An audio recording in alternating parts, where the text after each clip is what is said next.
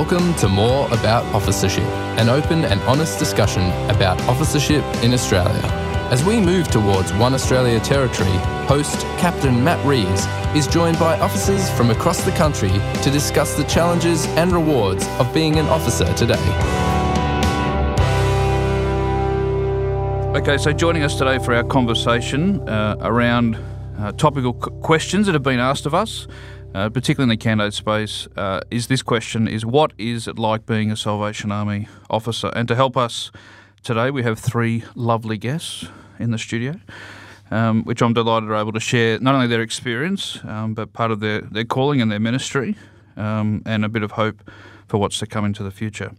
So we've got Len Turner, Major Len Turner, Major Sandy Crowden, and uh, Lieutenant Sean Mapleback. Len, we might start with you. Um, can you tell us a little bit about your salvation story, becoming an officer, um, growing up, Yeah, yeah, whatever shaped you? yeah. there were a lot of things happening in there, and and um, as I think back, it was a it was an incredible journey that, that started, and I won't go into all the detail, but but it started with the birth of Corey, who um, our son um, was in that moment that I was I had an epiphany, I might say. It- it- God spoke in that moment to me, and it was uh, I didn't realise what was happening, but I was urged in that moment to look for something more than I'd been looking for because I, I realised here was a creation in front of me, this beautiful life. And from that, it began a bit of a search, ended up at Preston Salvation Army. Um, and that was through the, the witness of my brother in law and, and went along to the, the Salvation Army at Preston. And there, through a series of events, of, of just God moments where God actually intervened into my life and spoke very clearly, um, amazingly clear, uh, clearly, and in ways that I could receive it. Um, things that were said, like uh, Captain Dado was the the um, corps officer there at that point in time, and he said things like, uh, uh, "This this guy's dangerously close to giving his life to Christ," and it was just a funny statement because you know, I suddenly realised there is no danger in giving your life to Christ. And it was, you know, subsequently, I gave my life to Christ at a, at a corps anniversary weekend. And it was within a matter of weeks, I was sitting in the congregation, hadn't even become a soldier, I don't think, at that point in time. It was somewhere in the October, November of that year. And Captain Dado got up to speak, and audibly, God said into me, That's what I want you to be it was this incredible you know, series of very real encounters with God. And so in that moment, I kind of knew what I was supposed to be doing. And so it progressed. And from getting saved in October 78, I was uh, accepted as a candidate by May 79 to go into the 1980 session. You know, so it was kind of, or was somewhere around, well, I think we were, our papers were processed in May and somewhere near there that we were accepted for, uh, 19, uh, for the 1980 session and and so it was all very you know, exciting and wonderful. And suddenly there we were in college, and it seemed so right. It just seemed so comfortable and right. And I think you know, from then on in, it's always been. It's although there's been difficult situations and difficult circumstances, it's just been right. It's been a good place to be. It hasn't always been a perfect place to be, Well, we will get into that. but it's been a good place to be. we'll get into that a little bit later on. Now, Sean, you tell us a little bit about your story. Sure. Yeah. So I grew up in the Salvos. Um, my grandparents' parents were both involved. Um, so I grew up in the church. I can't recall a moment where I gave my life uh, or chose to follow Jesus. Um, but I became a junior soldier and then I became a senior soldier at the age of 18, uh, the beginning of 2007. And then um, I just recall at the end of 2007 trying to discern or trying to discover what I wanted to do with my life. Um, due to my love of sport, I was thinking about becoming a PE teacher or something in the sporting industry. And I just remember one um, one night towards the end of 2007 during um, the VCE exams, I was just um, praying one night and I said, God, show me what you want me to do, show me what you want me to be. And I just had this um, real conviction uh, for Salvation Army officership and this clear uh, vision of 2012. So put the two and two together, and um, I knew that in 2012 I'd go into college. It all worked out, um, but during that time I kind of um, filled in the gaps with different experiences, different jobs, and then yeah, went into college in 2012 and 2013. Um, and it was just an amazing experience, and, and just like kind of like Len was saying, uh, funnily enough, Len and Marnie were the candidate secretaries when I uh, actually got accepted as a candidate. Um, so that was awesome. But yeah, just just was right, um, and just felt right. Um, yeah, Yeah, yeah, good. All right, good. thanks, mate. Uh, Sandy. My story's similar to Len's in some ways. I actually came to the Salvation Army through what was a new corps plant at, down at Noarlunga, and the new corps officer down there was Derek Linsell, and I remember um, admiring him and what he did. And my mum had nagged me to go along to the Corps, and so I started to do that, build up a friendship with Derek, who encouraged me and encouraged me to f- follow him around, see what he was doing. And I remember very distinctly having a conversation with Derek one day. I'd finished school early and was deferring going to uni, working in a fashion boutique. And he said to me, You should be doing more with your life than this. Uh, what are you going to do with your life, Sandy? And I said, Oh, I think I'd like to do what you do. What's that? And he said, Well, I'm a Salvation Army officer. And I said, Well, how do I become a Salvation Army officer? And he said, Well, first you'd have to become a Salvation Army soldier. And I'm like, Well, how do I become a Salvation Army soldier? And then he said to me, Well, first you have to become a Christian. and I said, Well, how do I do that? Oh, that, is that still true? That's still so, though, isn't it? That's good. so was it was an base. amazing it was an amazing journey for me and so becoming a christian uh, was a natural thing for me it was about well I want to instill hope and give purpose mm. for people's lives. Tell me how that's done. And so he told me about Jesus. And from then on, I remember just a couple of weeks later, I came home and I said to my mum, I'm going to be a Salvation Army officer. And that's when I heard the backstory about my journey of faith. My mum started to cry. Now, she'd been a Christian for a couple of years, had been praying for me. I thought she was going to be really excited. And instead of that, she started to cry and say, It's all my fault. It's all my fault. She was inconsolable. And then she told me the story of when I had been a child and I'd been really ill. Mm. And on the very last occasion that the doctors thought that I was going to die this time, a Salvationist appeared at the hospital and offered to pray for my mum. And my mum says she remembers praying at that time, God, if you let her live, you can have her life. Mm. And so she says God is claiming that promise. Mm, be careful your um, prayers, eh? Yeah, That's good, So, yeah. so fascinating story. But my sense of calling was just very real. It was about this is how I should spend my life. And whilst there has been tough times, I've never doubted that this is what I was created to do, and this is why my life is still here. Yeah. Yeah, that's mm. great. So, following on from that, one of the questions that comes up a lot when we talk to people about becoming Salvation Army officers or people exploring full time ministry is what is it like being a Salvation Army officer? That's a really hard question to answer. Oh, I know. no. That's why. That's why I'm asking you to help me. because it's life, isn't it? I mean, Yeah. it, it's all of the all the above and more in the sense of it's just it, it's exciting, it's wonderful, it's troubling, it's you know terrible, it's it's all those things wrapped up into this wonderful sense of God's called me mm. and he's he's put me in this position. and He wants me to be here, and I just, I just find it's uh, it's fulfilling, incredibly fulfilling.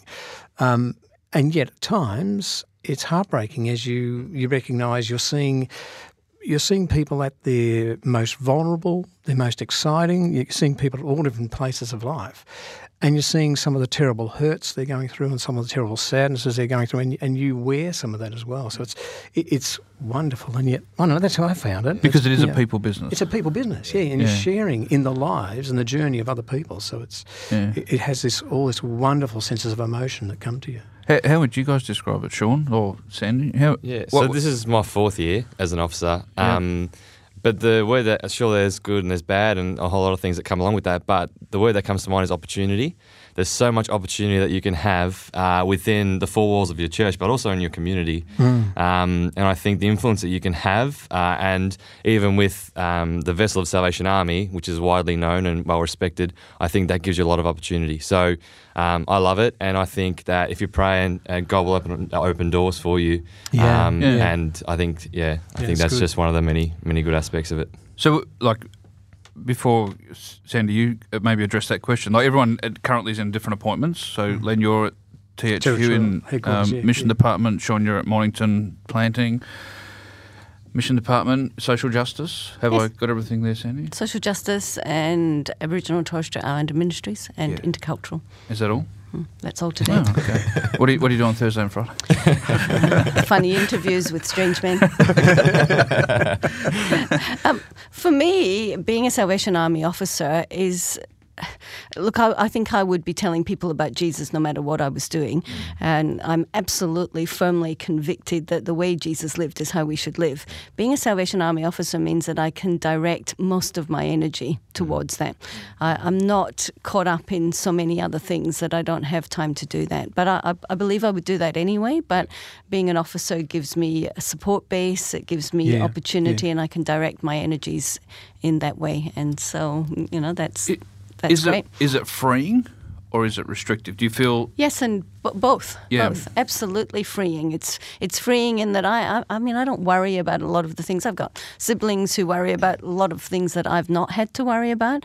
Yeah. Uh, so there's a sense of freedom that I can actually yeah. use my energy for this purpose. But of course, there's a sense of limitation too because it is about sacrifice and handing over some of that control of your life and and putting it in the hands of people and trusting that they're listening to God. That you know, that's that's faith, and it, it can be restrictive too. Mm. I always say that you know I wouldn't want to do anything else than be in ministry or be an officer. And the best part is I get paid to do what I what love. you like doing. Like yeah. I think that's just phenomenal.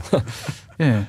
Well, and that's it goes to the whole the notion of the priesthood of all believers, and this is where some people say, but uh, we have been told that we can be soldiers, we can serve in our local communities, and and and I can do that really well. What what is the difference between being a completely committed person to mission and ministry and and then being an officer, yeah. you know, and, and I think you've you've addressed that. The thing is too, I think God knows us and who we were created to be. Yeah, so I listened yeah. to Sean talking about, you know, this great love of sport, but one of the things that I'm enjoying watching from the sidelines is that God hasn't forgotten that. God actually placed that mm. in Sean's heart and now you're able to use that passion in your ministry. Mm.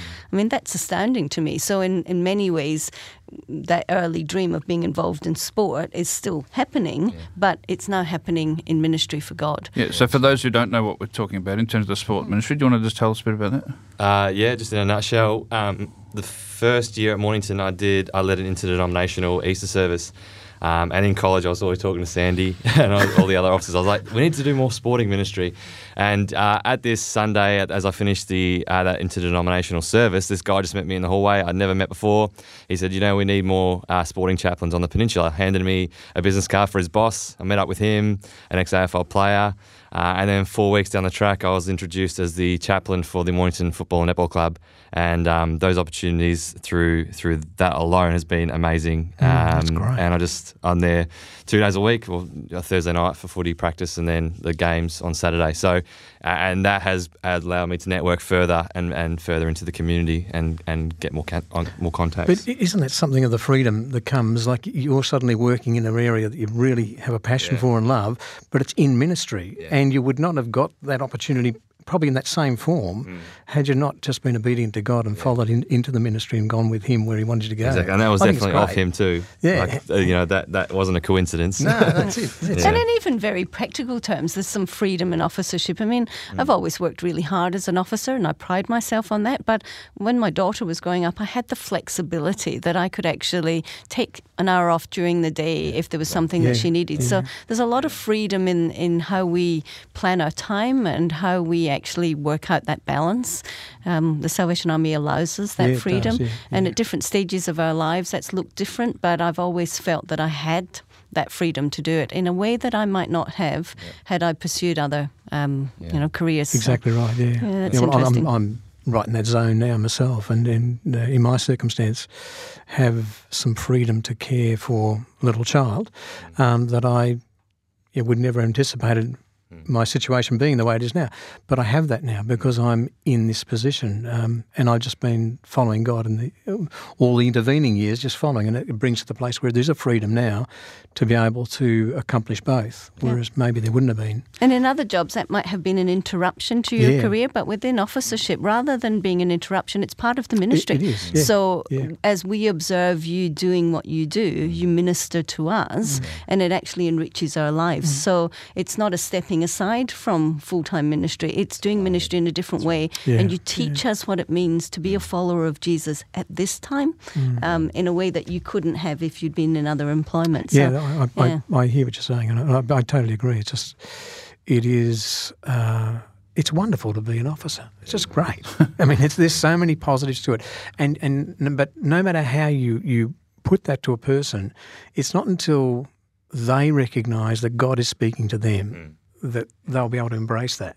Yeah. And that's where I think you know just listening for God, you know, listening and speaking to God is going to open their heart to the opportunities that are there for them within officership. Yeah, and I know too if you're passionate about the good news and and committed to the mission of the Salvation Army, like for me, I couldn't be half invested. Mm-hmm. So yeah, officership yeah. allows me to do it full time. Um, ministry itself, uh, that's what I know I'm called to do. But um, I, you know, if I was working full time and then you know you do, you do ministry, we're all like the minister, priest of all believers, like you do ministry in the workplace, but to actually be a minister, I I, that suits my calling and suits my lifestyle. Like to do that full time is just amazing, and office, officership mm. allows me to do that, and allows these guys to do it as well. So, yeah. so it's freeing. It's in that you know we just talked about that. But what about stuff like another issue that comes up for people is around like work life balance. Now, my question is: one, does that even exist? Um, and does it need to exist? But I think we kind of address that that there are you, you make changes, you know particular to your circumstances, which I think is yeah. a. I think you're responsible for making those choices of, of how you're going to balance your life. Because if it's your calling, you're passionate about ministry and you want to be engaged. So, in being want to be uh, wanting to be engaged, you actually have to work out well, how am I going to balance that with wanting to be engaged with the family, which is part of my ministry too, and and helping them and supporting them, and so you you, you work with it. You actually sit down with with God and with those around you, and you start to work out, well, how am I going to do this thing that's called calling, that's called ministry, in a way that I'm honouring both uh, God and my family, and, and they're one and the same thing, really, in a sense, you know, they're together. So uh, I think it's it's freed me to do that. Mm. Officership isn't what I do; it's who I am, yeah. and so you know that work-life balance thing. Uh, for starters, I think it's a bit of a myth, isn't it? This whole we have to have a balanced life. What's balanced mm. for me mm, today will be point. very different yeah. to what's balanced for me next week that's or next point, year. Yeah. But if who I am is someone whose life is set apart to bring people to Jesus, to help people to follow Jesus, then whatever I do can do that. So if it means that I'm taking time off to take care of a child, or if it means I'm putting in long hours at the office at the moment because I'm working on a project, whatever I am doing is all geared towards that. And it's about making sure that you are taking care of the needs of yourself and your family rather than it being about balance, you know. Mm. I think it's a myth. I think this whole notion that somehow we'll, we'll find the right uh, formula to s- assign the right hours to certain things. I mean, anyone that's had a family knows you just get that balance, whatever that is, and they move into a new phase of life. I yeah, think, true. Yeah, that's you know, but think, it's, it's, yeah. it's, not, it's not dissimilar to boundaries. You know, we, we sort of talk about people yeah. putting in boundaries and then we, we wonder why people have put in boundaries. You know, like it's there is it's seasonal. There are yeah. times when it's you know incredibly uh, fruitful, and there's times when it's really difficult, and there's times it's really busy, and there's times where you may have a bit more time to sort of discern you know things that are happening. Exactly. But, exactly. Yeah. yeah. But but but you know, taking time off to care for a sick child is about me being an officer. Yeah, right. You know, yeah. it's about how I do that. It's about how I include others in that. It's about how I trust during that. It's I'm still being an officer. like it's who I am, not the job that I do, and yeah. therefore it's not about balance. It's about living up to the values of the kingdom, no matter what stage of life I'm in and what I'm doing. Well, people watch how we officer, you know, um, because people see that, and that's uh, for a lot of people exploring ministry. They their their example of officership is the person that has been their corps officer, yeah. um, and we do have a responsibility, I think, to to do that. And I think that people do watch, and we take our examples from each other as well about how we, we look after our family, how we look after the community that we serve in and stuff. So yeah. I think just quickly for me. Uh, life is ministry and ministry is life. They're very intertwined. Um, but I've had to learn because I find it, re- I think when people are involved, you get so invested. Um, but what I've had to learn is, yes, life is ministry, ministry is life, but my life isn't officership. Like that sounds pretty. Um, I don't, it's not controversial, but you know, I'm called to be a minister, but officership can't consume my life. Like there has to be other priorities. Um, so that's that's really hard to try and switch off um, because you've got family, you've got friends. Um, but yeah, my life is ministry, but not necessarily just officership alone. How do you, how do you handle responsibility though? You know that and that that's hard to switch off from responsibility just because you're not addressing the issue on that particular day or you take your dog for a walk down the beach or whatever. There's um, you still have that responsibility, and it's how do you process that? And I know that a lot of people wonder about the the level of responsibility that you have, and obviously some parts you can see they're responsible for. If you're in a corps appointment, you're responsible to make sure there's a meeting on a Sunday, make sure this happens, and these things happen. If you're a chaplaincy or an administrative role, there's lots of responsibilities. But I think in, in certain settings, how do you, or for each of you, how do you manage that responsibility without abdicating responsibility? I think you be diligent. You plan your time well. Uh, so I, I mean, I have systems that I've put in place over the years to make sure that I, I know what it is I'm trying to achieve, what tasks I have to do. I make sure that I'm disciplined, that I work hard, but I also recognize that I need time for relaxation and I schedule that in. And whatever that looks like for people, uh, I, I need relaxation that fills my mind so that I can rest my mind from the things that I feel responsible for. And so I, I do craft or I I walk or I spend time with friends. But I actually schedule that into my life and I hold to that quite firmly. But it's about being diligent when I am at work and making sure that I am achieving and I'm working hard. You know, we can waste a lot of time and uh, think that we're busy. So it's actually about managing that well. Yeah, if if I'm out two or three or four nights a week, what I'll do is I'll just try and get home a little bit earlier in the afternoon um, just have like two hours to myself or doing something, and then you're back out in the night. So it's just it's trying to balance knowing what your day looks like and trying to squeeze in maybe an hour or two, or yep. you know. And again, that flexibility kind of lets yeah, you right, do that. exactly. Like officers can go home for a couple of hours during the day because they're working at yeah. night. So, mm. you know, it, it's about recognizing the responsibilities that you have exactly. and planning well. Yeah. I recognise over the years, um, unlike Sandy, I'm, I'm, I'm, not that well organised. And, and so I've, I've, I've at times found myself over you know, overcommitting myself to certain things and going flat out. But I, I do aim to give breaks. And over the years, I've kept certain days sacrosanct, like I've kept a Monday when I was in corps ministry. And I tried to keep that as a place where I could just stop from all other activity. I didn't stop being me or stop being an officer, but I stopped just the activity I was engaged in. And, and, um, and but these days I'm I'm dictated to by another clock, and I've got to be at certain places at certain times. So it's another stage. It's just a different season for me at the moment, and in some ways I'm forced to change my uh, mode of ministry into another mode uh, at certain times of the day so that I'm achieving other things. So, it, it, in a sense, and some of them, are, some modes are more demanding than other modes. So, you, I find I the changes bring about a certain level of release mm. from the consistency of responsibility, and so it, that that gives energy to myself too. Yeah. Good. The freeing part, I like that. Yeah, it, it is freeing. It what, is. What about stuff like, um, you know, I was thinking before when we were all talking about um, like appointments that we're currently in and how we, we manage that. Think over the journey, like the different appointments that people have had. Um, when when you got into officership, I mean, uh, what what did you sort of see yourself doing? Did you see yourself standing in front of a congregation, preaching your heart out, um, organising Red Shield appeals, uh, Joy, you know, hospital visitation, um, organising? I, I, don't know. I mean, did, how do we? What, what's my question? I guess I'm, I'm saying like how how has it changed since we we set out in the very beginning? Um, to where we are now. And maybe if you'd like to talk about some of those appointments that you've had along the way.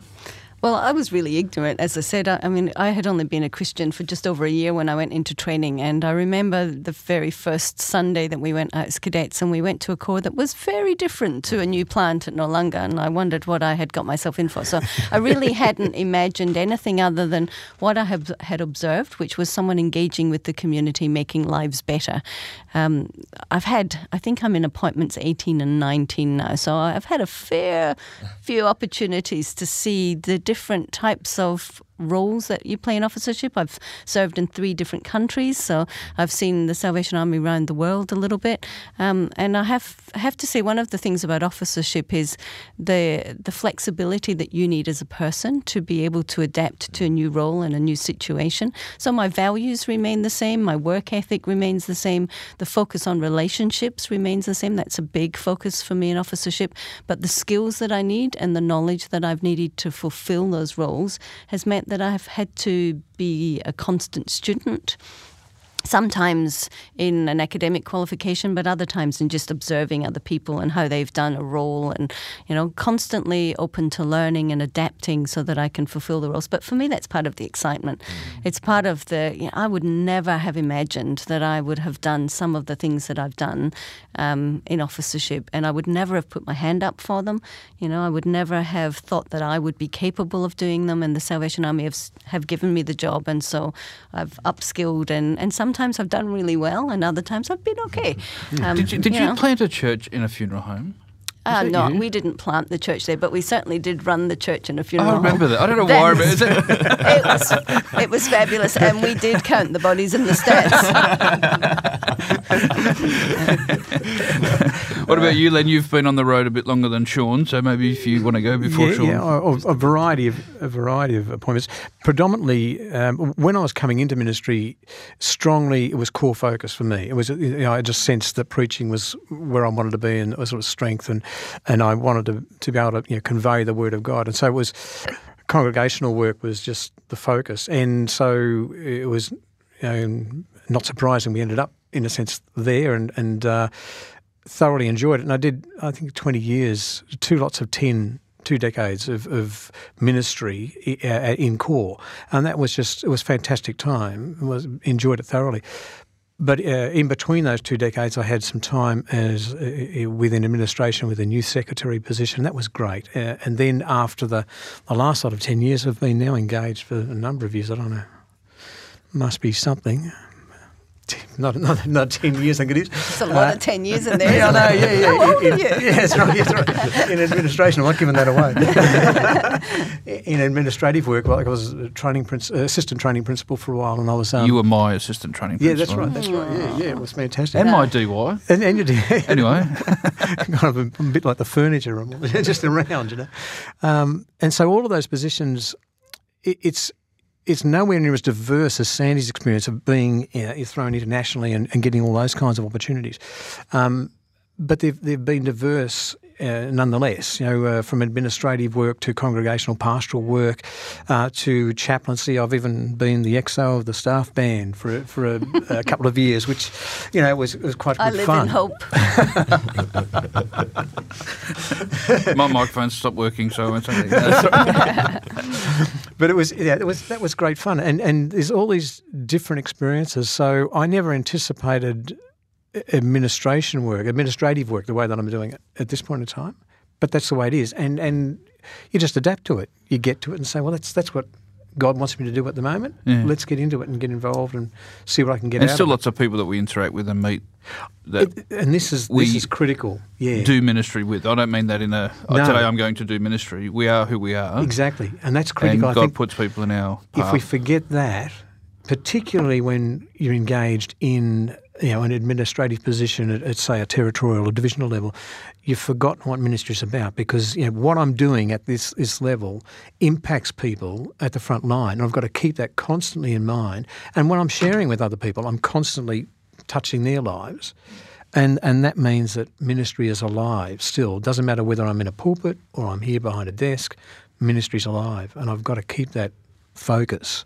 Otherwise, I don't know about you, Sandy. Oh, you, yeah. yeah. Look, officership for me is all about people and relationships. Yeah. So, uh, how I do that in each role has to adapt, of course. But at the moment, for instance, in my social justice role, one of the things I've tried very strongly to do is to move people from thinking about issues to thinking about people mm. who experience a whole range of problems and issues in their life. And so, we spend a lot of time in our department talking about people who experience, mm. people who are um, undergoing these circumstances. And so, that focus focus is always on people. There's always people around for you to build relationships with and to be in ministry to. And yeah. and I, I mean, people often say, "Oh, being in THQ that must be awful." I'm like, no, no there's people yeah, everywhere, exactly, and there's yeah. people that have very real needs, and I get to be a living example of how to follow Jesus. Yeah, in in all of that, mm. it's great.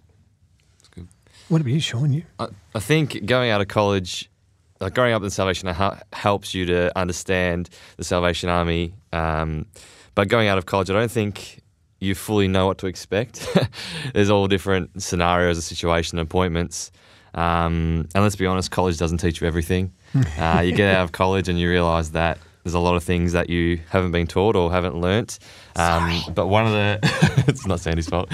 Um, I'm not blaming CBC by the way. Um, so I think the thing that I didn't I expected least to do, but now I'm probably the most passionate about is networking uh, within the community uh, and, and, community engagement. I think my stance is if if you're if a church isn't doing any, anything in its community that doesn't have the right to be called a church, um, that's, that's my that's yeah. my stance. Yeah. Um, so I'm very passionate about community networking and impacting and influencing your local community. Yeah, good work. So, if you're driving along in your car listening to this and um, you want some advice from officers who have with varied experience, what what is for you guys on the panel? What would be one thing that you'd wish someone had said to you entering into ministry? Is there anything that I mean, can you be prepared for it? I don't know. I mean, is there? I, I don't think you can. I mean, this life is so diverse yeah. that the college can never prepare you for the totality of ministry. I think it's just being open to God. Mm. You know, keep open to God. Keep obedient, because if, if that that to me has been a fairly critical thing. That if you keep obedient to what God's doing, you'll see miracles happen. You'll see things take place that you never believed could have been possible, because you're just where He wants you to be, and so you just you know, keep listening in to the, to the whispers, keep close enough for his whispers to get through to you so you can actually be where he wants you to be. And, and things happen. God does, still does, incredible stuff. Yeah. You know?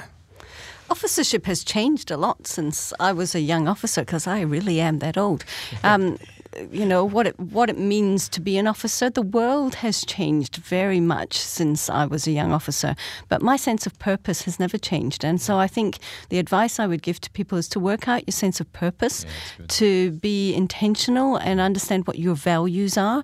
Uh, so my sense of purpose is that I believe that following in the way of Jesus is how we should live, and that has not changed throughout my officership. How I do that, how I adapt that in every different role. I mean, I've had seven corps appointments, and that's looked different in each one of them, as well as a variety of other things. But that sense of purpose has never changed. So find out what is your sense of purpose? What is it that you can contribute, and how can officership be that vehicle? Mm, that's good. I think if I would say that if you if you do not love God and you genuinely do not love people, then maybe officership is not for you. maybe. maybe. I think, you know, you hear people talk about they don't like working with people or interacting with people, but that's what it's all about at the end of the day, like Sandy said and Len said. It's all about relationships. And if you're not willing to invest into relationships, then maybe this isn't for you. Yeah. Yeah. Which sounds a bit harsh, but I think it's true. No, it's true. I yeah. think it's it's a practical part of you know, if you're exploring the calling in your in your life and what you know what God's leading you to do. How do you um, each of you, how do you sort of, uh, I'll say guard your heart, which sounds a bit um, there are highs, there are lows, there are really difficult circumstances. Sometimes things happen to us. Um, sometimes things happen for us, and all that sort of stuff. How do you your your relationship with Jesus, which is absolutely vital? Mm.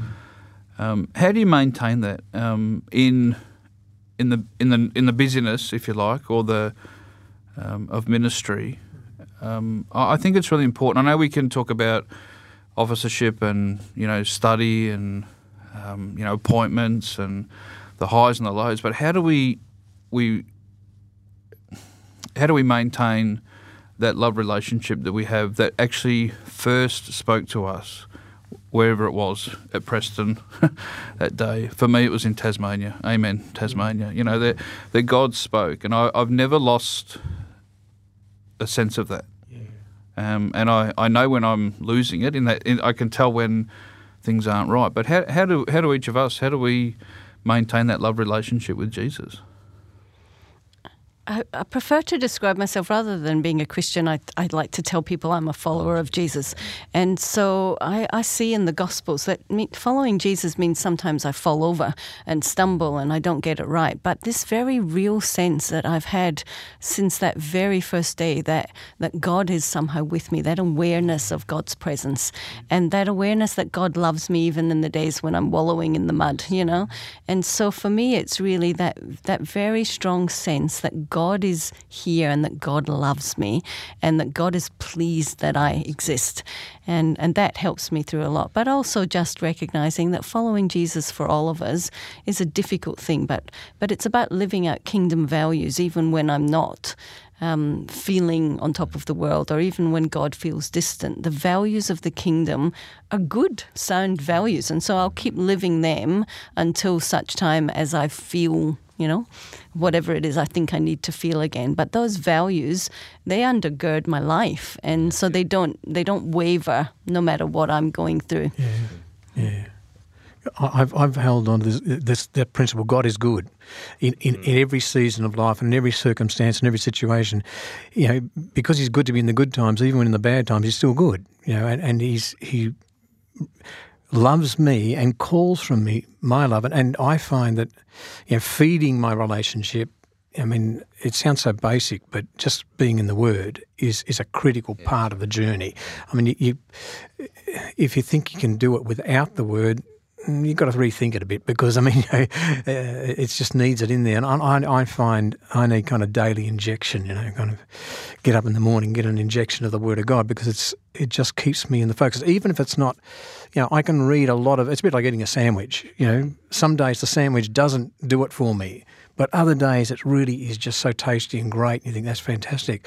And I just find I need to be in the Word. It help it helps me maintain some kind of mooring in my life that I'm not wandering too far from where I need to be. And, and I find so often so often that in that space, when I'm just reading the Word of God, He'll slap me around the head with something that I need to have heard and I need to take note of, and it'll just bring me back and it'll just remind me again. That's why the rope is tugging. You know, I'm, you know this is I need to, me to pay attention to this area of my life. So you know, God's good hmm. in all the circumstances of life, and I just feed that relationship by getting into the Word of God. And feeding it looks different for different people, it don't does, you think? Yeah. I mean, for me, it's about going for a walk in nature. And I, exactly, I yeah, remember yeah. that I'm part of a big magical creation and I marvel at that. So I will often take time to just go outside and be outside amongst nature and away from other things. I think it looks different yeah, no, I, for different I, people.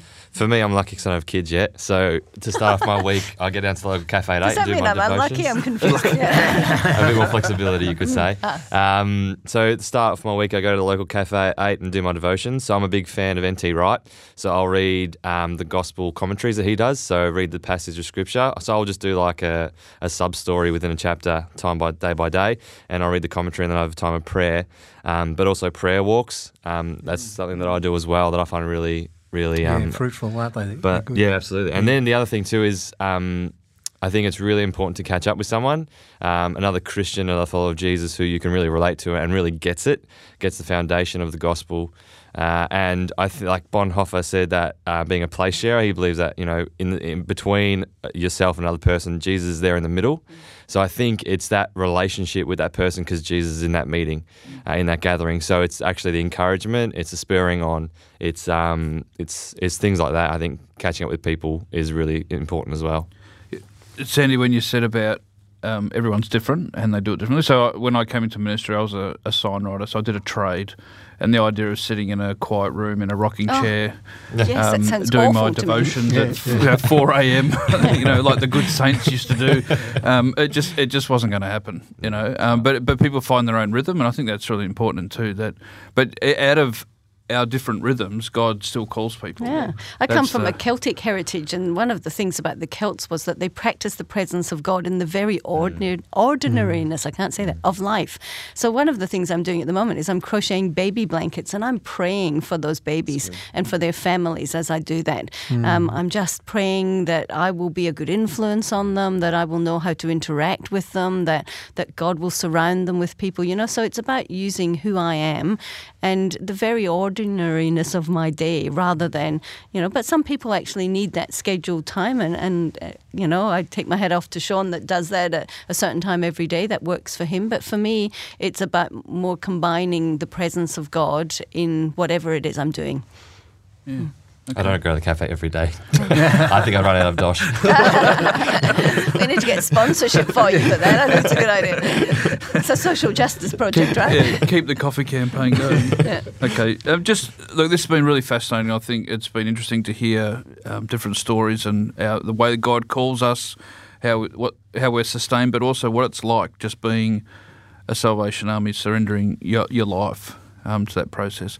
Just as we finish, have you got a verse that you you've hung your hat on for your call, your ministry? Is there a verse today that maybe um, might speak into the lives of people who would be listening? Galatians 2 and 20, for me, it's no longer I live, but Christ who lives in me. And the life I now live in the flesh, I live by faith in the Son of God who died for me and loves me. And uh, uh, that he would not have done that. Know, he wouldn't have died on the cross if there was any other way of winning my freedom. So uh, it's, a, it's a verse that's kind of taking me it's a verse that came to me very early in my conversion experience, and it just stayed with me all the way, reminding it's it's here that's alive in me. Yeah, thanks, Len. It's quite funny. That was Galatians two twenty was when I was a bit younger. Um, that kept me going as well. But more recently, probably the last four, five, six years, is John ten ten. Just that you know Jesus came to bring life and life in all its Yeah, fullness. yeah. So he wants the best for me. He and he wants the best for others as well. So. Uh, that tells me that anything uh, without Jesus, you don't get the fullness of life. So you fall short of that. So with Jesus, you get the fullness of life and you can experience the fullness of life. And that's what I want for other people as well. Yeah, good stuff. Yeah. When you're commissioned as an officer, there's a Bible verse that you get. Oh, to, yes. You get. To, we used to get to pick. I don't know if they get given it now, but we used to get to pick hers. And when I picked mine, the staff thought that I was a little bit odd because it wasn't the sort of verse. Most people pick something reminding them that God will be with them or God equips them. But I picked Luke twelve forty eight, which says, "The one to whom much has been given of them will much be required." I, I feel that very strongly. I feel like I have been so incredibly blessed with the gift of life, with people who've loved me deeply with opportunity for education. And so it, it keeps me going. It reminds me that God actually requires that I use this gift for God's glory. And I've got a great story about that if we've got time. Yeah, go. Uh, General Eva Burrows was staying with us uh, when we were in New Zealand. She was doing the Easter services for us, and I'd had had a bit of, of strife. Sometimes people are threatened by me because I'm quite a strong, outspoken person. And so I said to her, General, how do you cope with people being threatened by you, uh, particularly as a woman? And she said, My dear girl, of course people are threatened by me. I'm a very gifted woman. and you know, it was said without any arrogance. There was no arrogance in that. She went on to say, But with those gifts come great responsibility. that God expects me to use those gifts. And sometimes I wish that God hadn't given me so many talents because I'm responsible to use them. And it reminded me of that verse that I'd had as a cadet that, you know, the gifts that I've been given are to be used for God. And it is a great responsibility. It's not just all a fun journey, it's actually a giving back.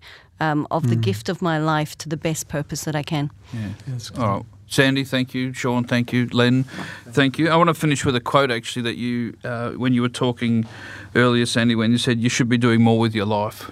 And um, I think it's, it's kind of cool. Like there is more to be done uh, in and through the Salvation Army. If people um, hear his call, then they should uh, follow it. And I think you've encouraged everyone on that journey. So thanks very much.